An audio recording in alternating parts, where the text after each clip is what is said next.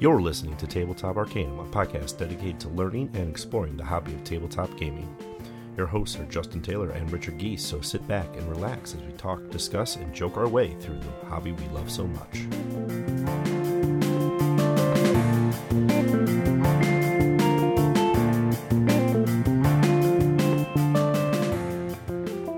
Welcome to a world near our own, but with curious ghosts, alien artifacts, and fledgling AIs. Atma is a whole role playing experience in about two hours. Grab a deck, grab some friends, and let your creative storytelling shine. Welcome to Tabletop Arcanum. This is Justin, and today I bring you a review of Atma, the role playing card game from Metamorph Games. This was designed by Kevin and Matthew Bishop. Plays in about two hours as stated, and two to five players, ages 13 up. MSRP is a little over the place on this one. If you want to get everything so far, it's $45. If you're looking at just Act 1, it's $35. And if you're looking just the interlude, it's 15. We'll go a little bit more into that in a moment. So, as always, let's talk about first impressions. It is a compact card game RPG in a box that you do not need game prep for, and that's one of the more appealing factors to it. You don't need to have a GM worry about making plans, coming up with stat sheets, things like that. It plays a lot more theater of the mind than a tactical battle map sort of situation in RPGs but everyone is powered by cards. So player characters are using decks of cards and flip cards to unlock new abilities, which also gives them more story to those characters.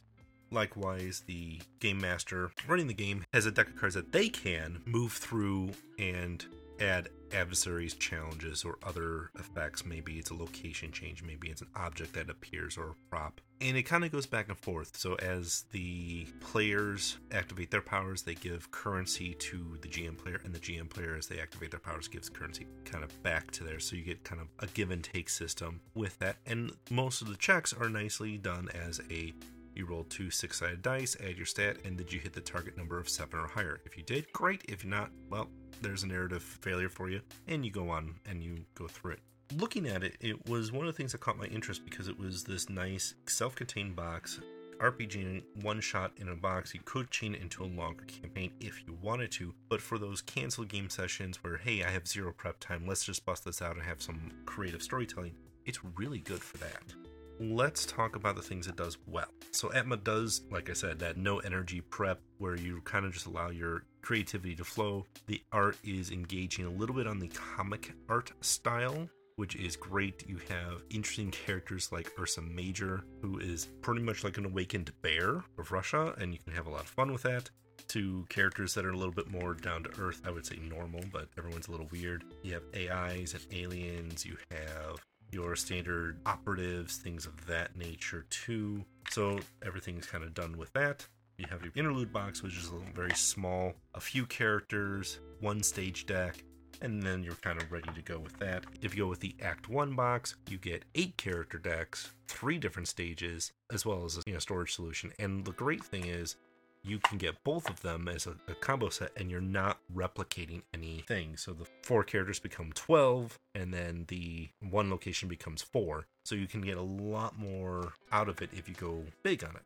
There's a lot of value in there and a lot of experience. And the neat thing I think is really good for especially your first time GMs who just want to tell a story, don't want to bog down with the rules or anything of that nature. It's really good for the people who are good at thinking on their feet as well if you're the type of RPG group that likes narrative driven, less mechanics driven sort of collaborative storytelling, Atma is a game system that you may really find interesting. It reminded me a lot of things like Fiasco, or maybe even like the Fate system, where the rules are there to guide you, but for the most part, you're there to try to tell a story collaboratively let's talk about some of the not so great things about Atma. As much as the cards are great and the interlude box is a little magnetic collapse, the Act 1 box is a nice large cardboard box, but still smaller than a shoebox, smaller than most RPG books, to be honest. It doesn't do a great way of storing everything together if you have it all.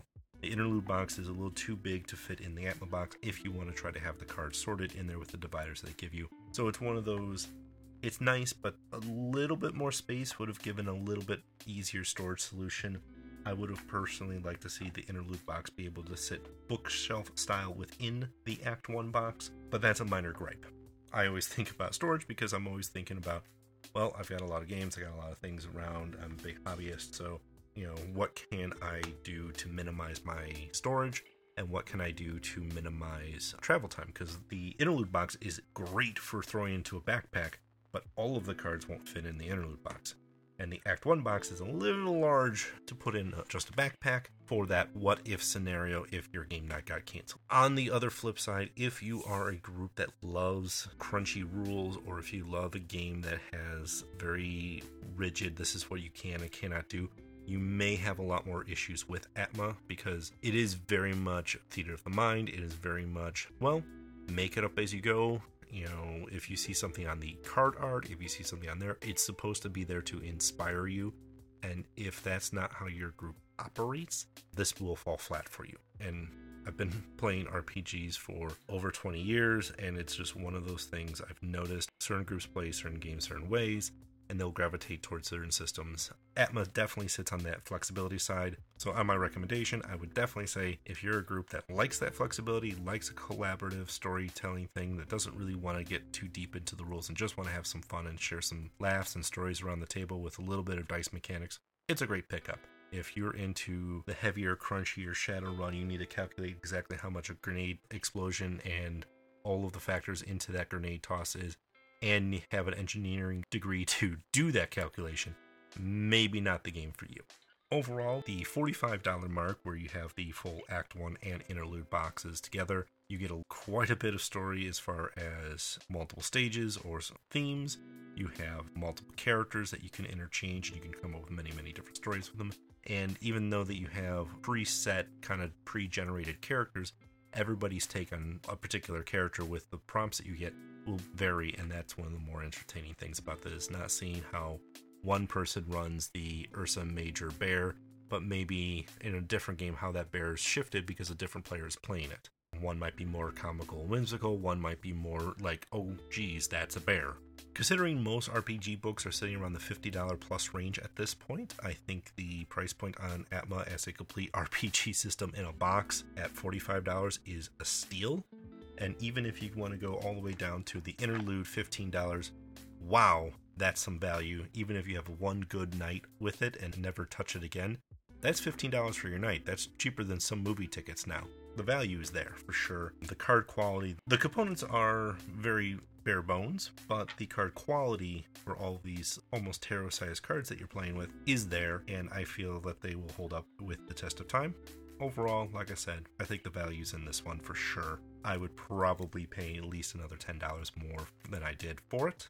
That being said, if you do want to go on it, go to the Metamorph Games website or your friendly local game shop and order it for yourself. If you are a virtual grouping like your VTTs, because it was a Kickstarter and because of the recent pandemic, there is a online version that you can play. It only has some of the characters and I think only one stage but you can try it out for free on the website, and that's how I played it the first time while waiting for the Kickstarter to arrive. And I think that was a wonderful way of doing it.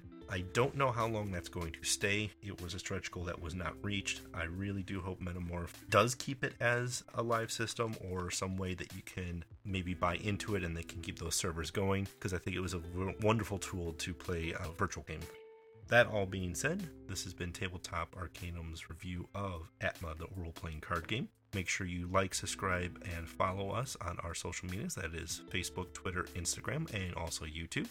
We love hearing from you, so if you want to drop a comment, please do. We will read it and get back to you as soon as we can. Happy gaming.